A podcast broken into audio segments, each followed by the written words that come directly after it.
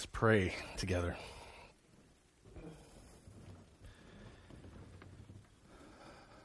Lord, you are holy. You are good. You are gracious. You are just. You are righteous. You are true. You are King. You are God. We ask that you would come near to us, that you would give us good news this morning, that we might be healed from our poverty. We pray in the name of Jesus. Amen.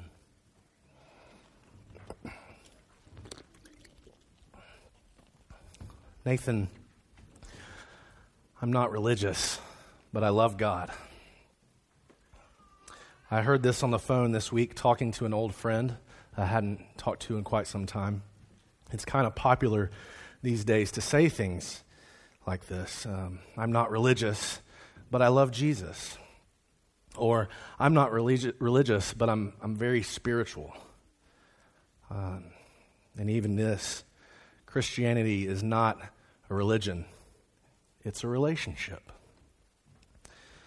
We like the way these things sound. Um, I think these, these phrases make us sound reasonable, not like fanatics. They make us sound open minded, not like rigid, stuffy evangelicals.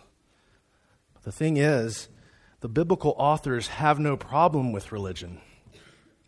The God of the Bible has no problem with human beings being religious. In, in fact, what I think the Bible suggests is that we are all religious. And you can't avoid it.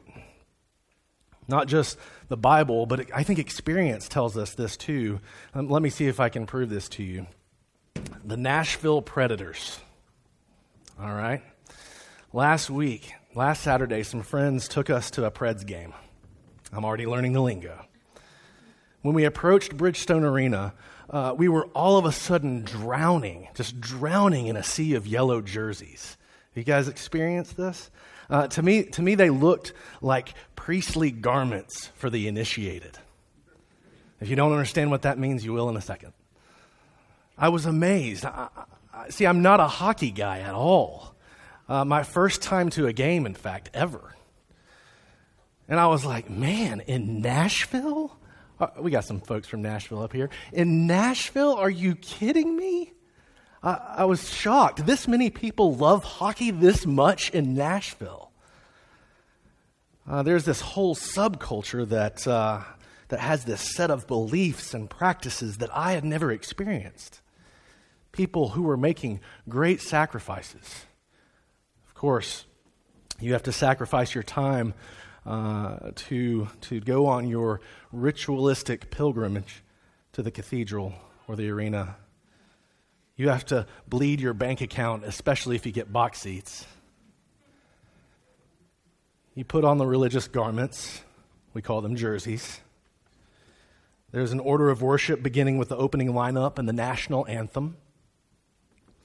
The worship is antiphonal meaning there's, there is a give and take, responsive, responsiveness like our call to worship. You chant, you sing, you cuss in unison at the refs and on the other team. You high five your neighbor who is a stranger and now your best friend, and it's just awesome. We love it. It's a worship experience. Now, if you're really holy and you really sacrifice, you get VIP seats, and there is a feast, a buffet, and an open bar. You, you share a feast and a common cup together in community with people who have a like minded mission, the Stanley Cup. And that's what it's all about, right? And, and, and the predators, the predators want your, they want our allegiance as we fight for the Stanley Cup. Being religious involves giving your allegiance to someone or something, even if that thing is yourself or your comfort or your security. Being religious also involves you having a set of beliefs and practices for living in the world. And what you believe about the world probably shapes how you live, and, and how you live shapes your beliefs. And, and so, whether or not you, you practice a formal religion, we are all religious, and what the Bible is concerned with is this Do you have a false religion, Or do you have a true religion? That's the distinction I think Isaiah makes here in chapter 58 uh, that, that Jennifer read to us. If you don't know anything about the book of Isaiah, it was written by the prophet Isaiah and, and portions possibly compiled by some of his disciples. Uh, there is this debate as to whether it was all written at the same time. Some, some think it was, some parts of it were written after the exile. I, I, in, in my studies, I've come to believe that uh, it's all written at the same time prior to around 700 to 800 BC. And it was written at a time when the nation of Israel was divided and wickedness and selfishness were just pervasive in the promised land. Uh, Jennifer Ford and Will Dyer uh, have done an, a spectacular job walking our youth in Sunday school through the book of Isaiah. And one thing that, that Jennifer has pointed out to us, she has shown the students that much of Isaiah's prophecy has a courtroom feel to it. You see, prophets don't just foretell future events, right? Um, it's always accompanied by warning of God's coming judgment for sin, but also followed with the promise of rescue from judgment and then future hope. And, and sometimes it's including prophecy about the redemption of the whole world, the entire cosmos. And here in Isaiah, God's people are on trial and God is the judge. God's people are indicted, indicted for these crimes. God says in the very first chapter of Isaiah, the very, chapter one starts out pretty rough. It says this When you come to appear before me, when you come to worship, when you come to appear before me, you are trampling my courts, God says. When you spread your hands in worship, he says, I will hide my eyes. Even though you make many prayers, I will not listen. Why won't God listen? Your hands are full of blood, he says. Wash yourselves, make yourselves clean, remove the evil of your deeds from before my eyes, cease to do evil. Remove, remove the evil deeds, learn to do good, seek justice, correct oppression, bring justice to the fatherless, plead the widow's cause. That's chapter 1. Now, fast forward 58 chapters to our text this morning, and we hear the exact same theme in verses 1 to 5. And only this time it's in the context of the religious exercise of fasting. God says this Declare to my people their transgression. Yet they seek me daily. And, and I think he's being sarcastic here. I, I think. They delight to draw near to God they ask of, they ask of me righteous judgments and, and delight to know my ways, but they don't act righteously to others. And they have forsaken my judgment or my law. In other words, God is saying that his people, his people have become consumers. They are a nation that does not act righteously. But they expect favor from me? God says. God says that the people keep asking him, Why have we fasted and you don't see it, God? Why have we fasted and you don't see? We humbled ourselves and you take no knowledge of it. Where are you, God? And God says in response in the courtroom, You want to know why? You want to know why I can't see your fasting? You were you're treating one another now like your forefathers were treated in Egypt when they were in slavery like four, just 400 years ago. You seek your own pleasure, verse 3 says. When you fast, you fight and quarrel. You oppress your workers on the day of rest. You accept this to be acceptable to me?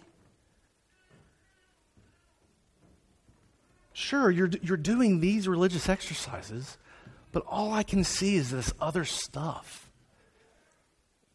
You call this fasting? The, the church, the church across the world is right now in a season of Lent. If you know anything about Lent, it started Wednesday, March 6th this year on what we call Ash Wednesday.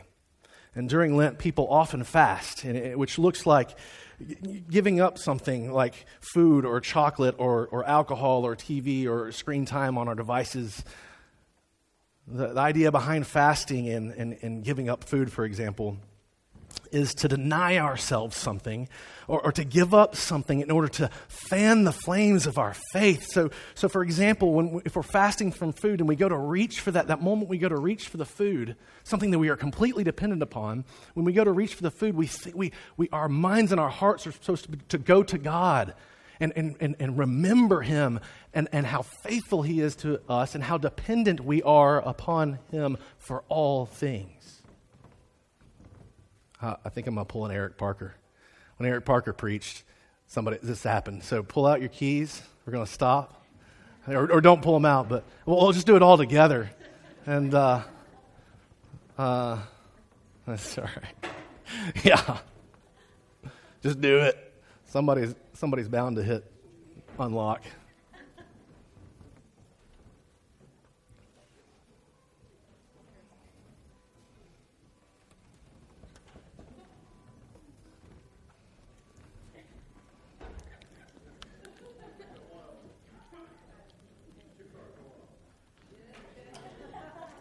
Well done.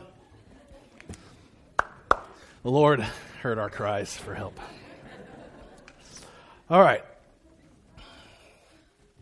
So the idea of fasting is that we would that our the, the, the, the our, our faith would be flamed up uh, by this fasting, and we would draw us near. It would draw us near to God. So let's get back to Isaiah. On the one hand, Israel was doing this religious exercise of fasting. And on the other hand, they were acting like Pharaoh. They were doing this religious exercise of fasting and yet acting like Pharaoh. They were doing an exercise that pointed to the denying of oneself, but they were living life like selfish consumers. And God hates, God hates this level of hypocrisy. This is false religion. The late Christopher Hitchens, uh, if you know who Christopher Hitchens is, he, is, uh, he was a not- notable atheist, a writer, uh, pretty, a brilliant mind. Uh, in his book, God is Not Great, fun title, he actually does a good job of pointing out false religion and he says over and over in his book that religion poisons everything. That's the subtitle. God is not great, religious, religion poisons everything. And one of his main arguments is that all holy books delude people into thinking they are better than everyone else. I love the way Tim Keller puts it. He, he, he says that for institutionally religious people, it doesn't take us long before we move from bragging about our new status to setting up standards that others cannot meet then we move to looking down our noses at those who don't measure up. This snobbery moves to caricature, and, this, and then caricature ultimately leads to hate and oppression. that's Tim Keller. Now, Christopher Hitchens' answer to this dilemma is to get rid of religion. But the problem with getting rid of religion is that it's not just formally religious people who do what I just described, is it? I mean, let's face it, we all have allegiance to something or someone, and we set up standards others can't meet so we can make ourselves feel better about our existence, right? We just got to do this. It's kind of human nature. I mean, politically liberal activists look down their noses at conservatives. Conservatives caricature liberals. Mountain people do it to valley people. Valley people do it to mountain people. Public school people do it to private school people. Private school people do it to public school. IB do it to non IB. right? Non IB do it to IB. So Tim Keller says, and I, and I think Isaiah actually says in this text, the answer is not to get rid of religion. The answer, the way forward, is to find a religion. The way forward for your heart is to find a religion that humbles you false religion can it can look like being snobby about your religious exercises and forgetting the poor. And it can be practices that accompany full allegiance to sports teams. seeking pleasure, seeking only pleasure and entertainment, simply being a consumer, and also neglecting the poor. On the other hand, Isaiah says there is something distinct about Yahweh, the God of the Bible. Yahweh says, in true religion, there is no room for thinking you are better than others. There is certainly no room for oppression in true religion. Instead, true religion will humble you and, and it will lead to caring for the poor. Why? Because when you experience true religion drawn into a relationship and giving your full allegiance to the God of the Bible, you discover your own poverty and that you have done and can do nothing to deserve getting to be in His presence. God's people in Isaiah's day should have known this, but apparently they forgot. And you know what God says to Israel and us through the prophet Isaiah? Look, I have shown you the way that you fast. Here's how you fast. But here is the way I fast, God says. This is the fast I choose. Verse 6 to loose the bonds of wickedness. In other words, to untie evil and let the oppressed go free. God broke Israel's oppressors, God broke Egypt. He poured himself out for the afflicted and set his people free. That's the way God fasts. Even though, and then, and then even though they grumbled against him in the desert after being rescued across the Red Sea, God gave manna to Israel in the wilderness and, they, and he fed the hungry. That's the way God fasts. God poured himself out for his people and welcomed the homeless Hebrew slaves into his house, and he clothed them and he gave them favor into a land flowing with milk and honey. That's the way God fasts. In the book of Deuteronomy, written when they were wandering in the wilderness, God says to his people, whom he rescued out of slavery, he says this When you get into the land, remember me and remember the poor. Remember me and obey my commands, and don't forget to care for the widows and the fatherless. Remember what I have done, and don't forget the stranger he says to Israel. When you get in the land, don't forget the stranger. Why? Because you were once strangers in Egypt in a foreign land. And no one else, when you get into the land, no one else will care. No one else cares about the weak. Who else but you will care for them? And so the Israelites who were once slaves, they come into the promised land, and what do they do? They forget.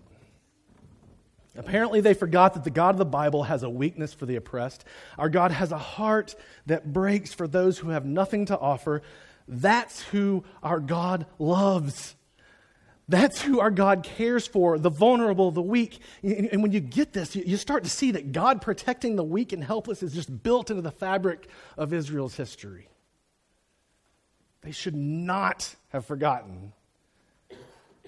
But I get it because I forget. And it's not just a memory loss. My heart longs to consume things and people rather than pouring myself out for others, especially the poor. And this is false religion, and God hates it.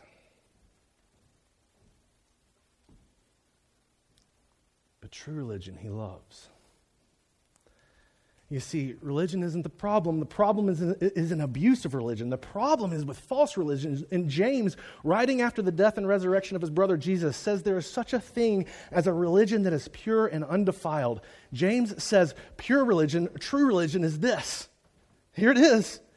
Uh, yet again, to visit orphans and widows in their affliction and to keep oneself unstained from the world. True religion. This week, Jimmy sent me this great quote from John Chrysostom. It's a fun name to say. It's on the front of your bulletin, I think. Is that on there? Yep. Uh, Chrysostom was a fourth century early church father, and he wrote, he wrote this No act of virtue can be great if it is not followed by advantage for others.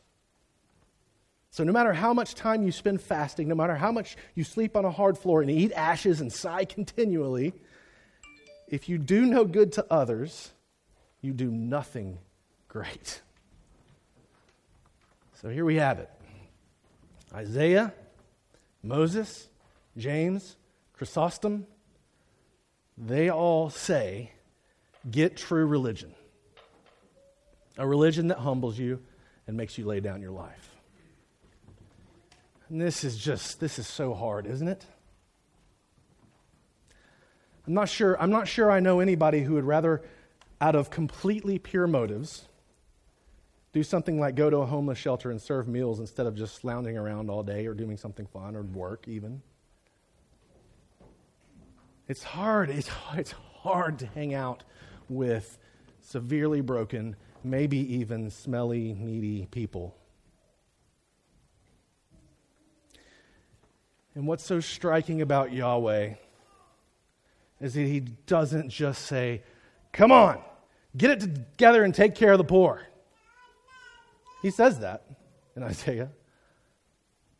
But remember, the book of Isaiah is all about judgment and promised hope. And he doesn't leave God's people in judgment. And he said to his people, he, he said to his people, I know you're going to neglect the poor. And, so I am actually going to come become poor for you. I'm going to show you your own poverty by becoming human. God says, I'm going to make myself a stranger by leaving the glory of heaven. And Jesus, the bread of heaven for the hungry, in Matthew 4, when he was led into the desert to be tempted by Satan, he actually fasts from food.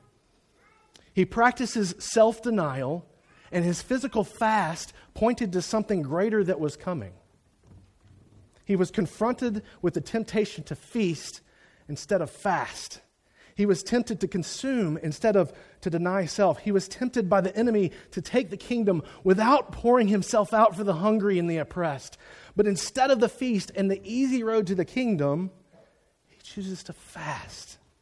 And he gets the kingdom of God by way of emptying himself on a cross. Through Jesus, God says, I will make myself vulnerable and oppressed and afflicted. I will make myself afflicted by completely pouring myself out for poor people who don't know how to love. And so I will bring good news to the poor. Listen, the Lord Jesus made himself an orphan, made himself an orphan to save people like you and me who practice false religion and neglect the poor. That's the way God fasts. So it's interesting. Um, as we read Isaiah, we might be tempted to think we should just never go to worship again. Don't go to church. Let, us just go be the church. But that's, that's not, I don't think that's what Isaiah is saying. God loves our worship when it's linked with caring for the unlovable. It's not an either or, it's a both and. Worship like crazy, pray, fast, do religious exercises together that draw you into relationship with God. In our New Testament reading, Jesus said, When you fast, when you pray, when you help the needy. It was like this was, this was like expected. It was implied that this was going all on all the time. His words imply we should do things like worship regularly, but he also says care for the poor like crazy. And so the warning of Isaiah and Jesus is jarring. here it is for us, I think, a bit of a warning. Don't come in this place and raise up your hands and sing along with the band with all the fervor in the world, only to go out into the world and not care for the poor. Instead, let's worship the Lord our God with all our heart, soul, and strength, and love our neighbors as ourselves. And who is my neighbor? Everyone's my neighbor. That's what it is to be after the heart of God. That's true religion. So, how do we do this true religion? Well, here we go. I think I'm going to keep going this time. How do we do this true religion? First, first we have to see ourselves as poor. we need to recognize that we are all religious and we are all poor. Let me tell you a story about a guy who, um, who helped me, uh, that, that, God used to help me see my own poverty. Uh, you want to put him up there, Sam? I don't know if you can see him. That's Ted. For those of you, for, if you can see it, I don't know, for those of you who are super, super savvy about uh, music outside the Christian music industry, uh, do you notice anything about Ted and the band he follows? Anyone? I'll be super impressed. Well, Ted is what is called, uh, he's, he's, he's called a juggalo. And a juggalo is a follower of the band The Insane Clown Posse, otherwise known as ICP. Uh, you may, Andrew, you're a fan. I knew it. Knew it.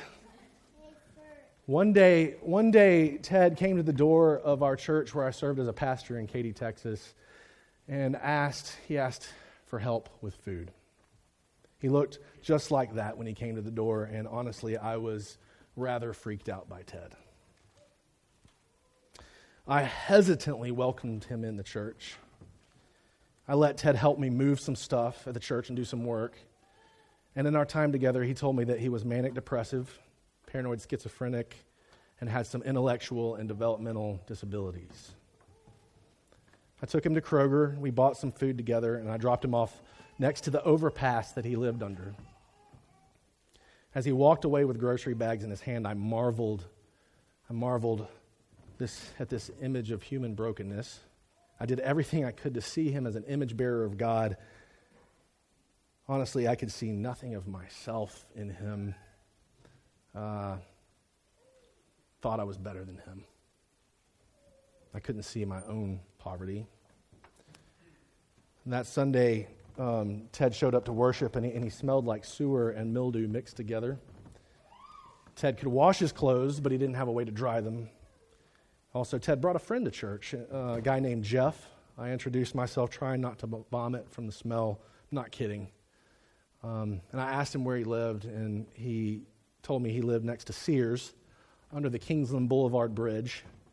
I guess it would be similar to living under um, the Signal Mountain exit ramp off 27, but just more private and protected. So later that week, I'm, I'm, I'm doing pastoral visitations and where we would visit new people from the Sunday before. And um, I, get, I get stuck in traffic uh, right over the Kingsland Bridge and uh, uh, right in front of Sears. And, uh, and all I can think about is Jeff and Ted and underneath the bridge. And I literally said out loud in the car, Oh God, please don't tell me I have to go down there. And I wrestled with that in traffic, and I, and I, turned into the alley behind Sears. I got out of my car and probably foolishly walked down the hill by myself to go under the bridge, not knowing what to expect.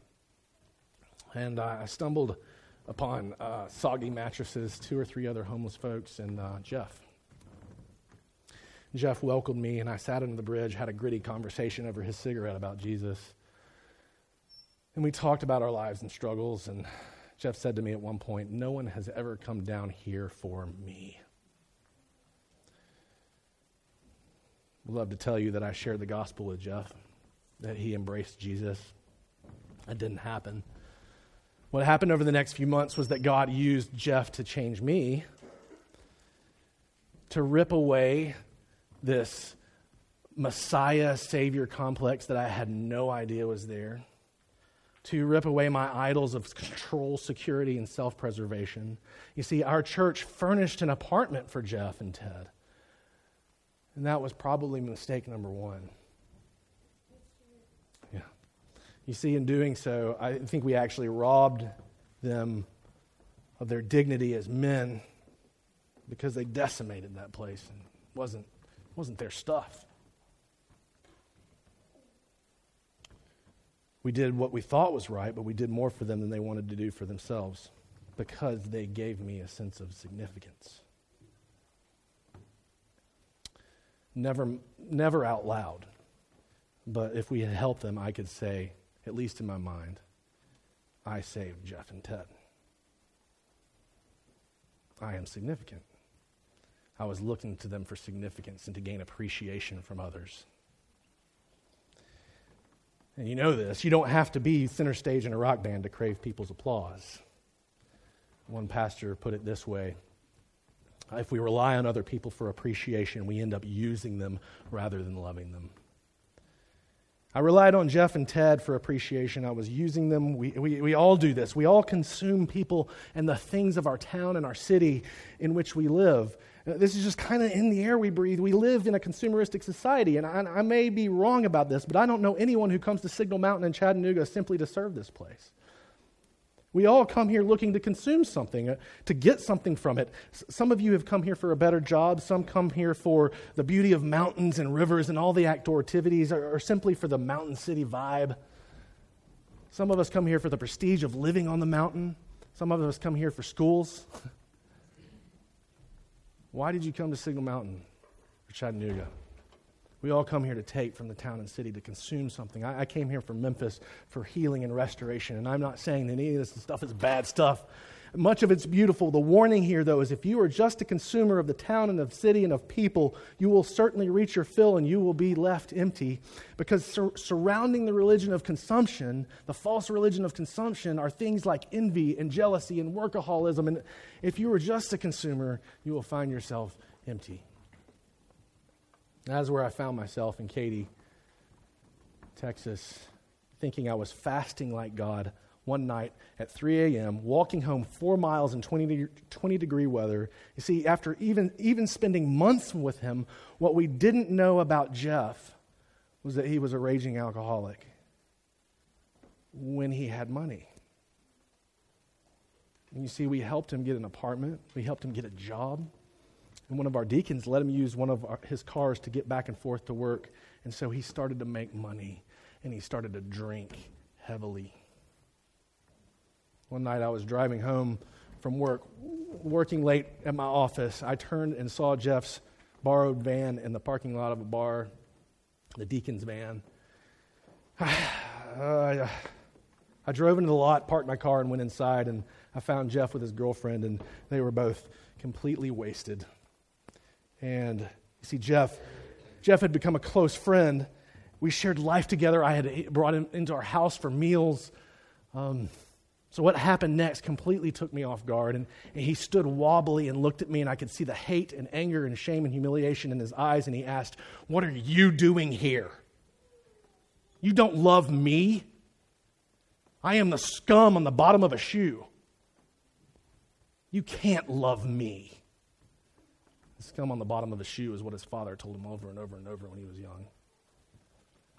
And I didn't realize it until later, though it was completely uncalled for. In that moment, Jeff exposed the fact that I was using him,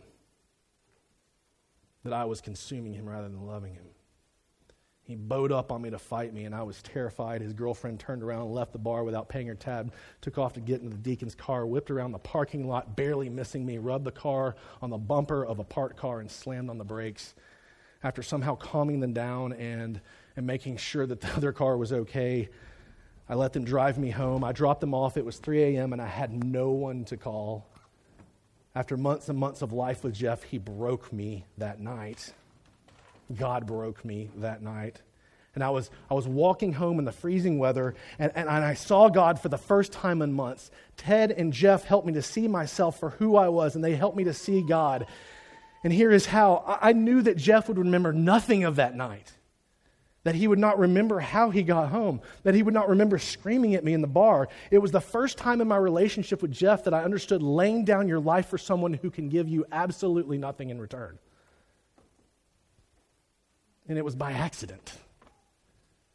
I was able to see God, but, but on purpose. Because on purpose, that is what God does and has done for us. Jesus came to lay down his life for his people who could do nothing for him in return.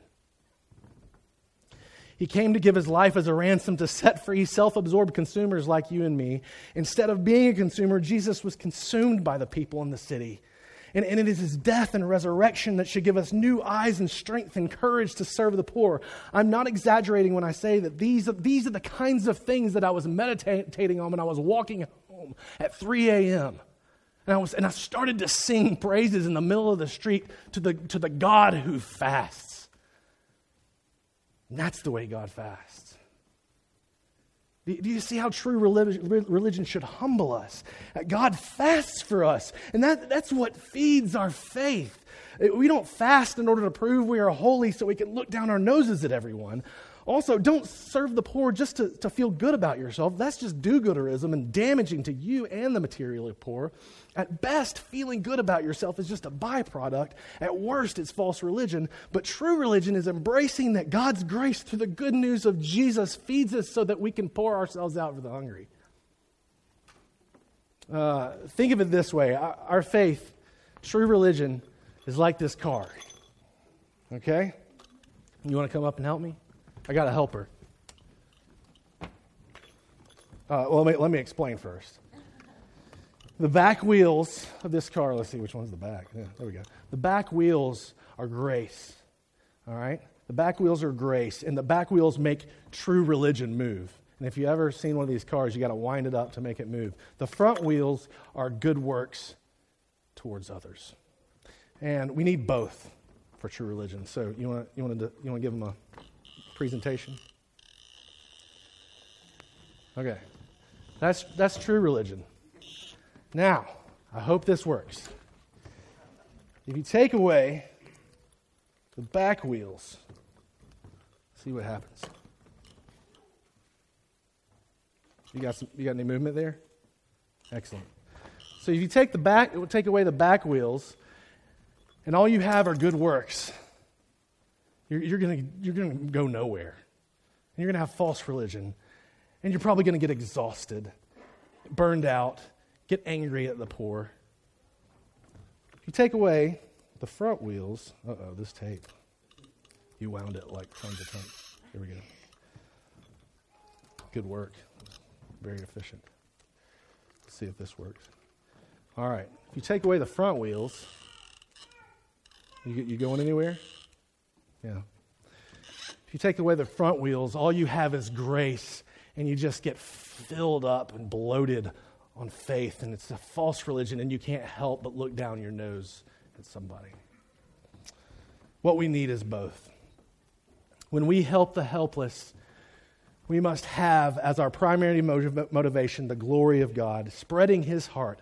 Secondly, we must have in mind restoring the dignity of our neighbors. Finally, a byproduct of all this is the removal of our false religion and the restoration of our own dignity. Then shall your light shine forth, says Isaiah. With the fast God chooses, a righteousness not of your own actually goes before you. The glory of God is rushing behind you. And, and so, even your own healing from self righteousness is more speedy when you pour yourself out for the hungry. I'm, I'm very excited about Mountain Fellowship uh, I believe that we are people that at least have a glimpse of our own spiritual poverty. I, and we are also a people very interested in material poverty alleviation. Uh, I borrowed that phrase from Brian Fikkert and Steve Corbett in their book, When Helping Hurts Material Poverty Alleviation. When Helping Hurts is a book that helped me to show all my failings and transform my heart during my time working with homeless and Katy. Fikkert and Corbett say this in the book and you got a lot of you guys know Fikkert and Corbett, right? Covenant College professors. Uh, the goal of poverty alleviation is not to make the materially poor all over the world into middle to upper class North Americans, which is a group characterized by high rates of divorce, sexual addiction, substance abuse, and mental illness. Nor is the goal to make sure the materially poor have enough money. Rather, the goal is to restore people to a full expression of humanness to being what God created us all to be people who glorify God by living in relationship with God, with self, with others, and the rest of creation.